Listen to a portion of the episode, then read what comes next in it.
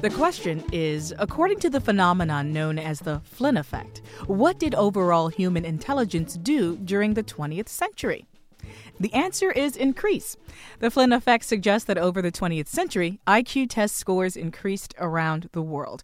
Well, I'll tell you, Murray, I think that I've been losing brain cells because of technology. Where are our IQ scores you now? Are entire, you are entirely too young to have, be losing brain cells. I, let me tell you about losing brain cells. Well, first of all, I had heard of the Flynn effect and I wondered who's Flynn, right? Exactly. And it turns out he's still living. James R. Flynn. He was born in the United States, but he emigrated to New Zealand.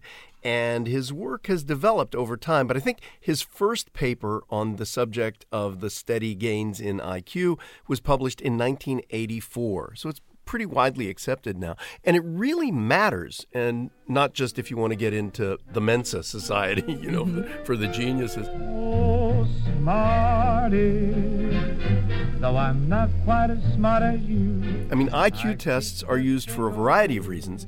And one important one is to determine if a person is intellectually disabled for the Americans Disabilities Act or to get Social Security disability. And also, being mentally disabled would disqualify one from, from capital punishment. So, which version of the test you use can make a big difference. So, for the sake of argument, Tamika, say that you were taking a test this year mm-hmm. that was written in 2010.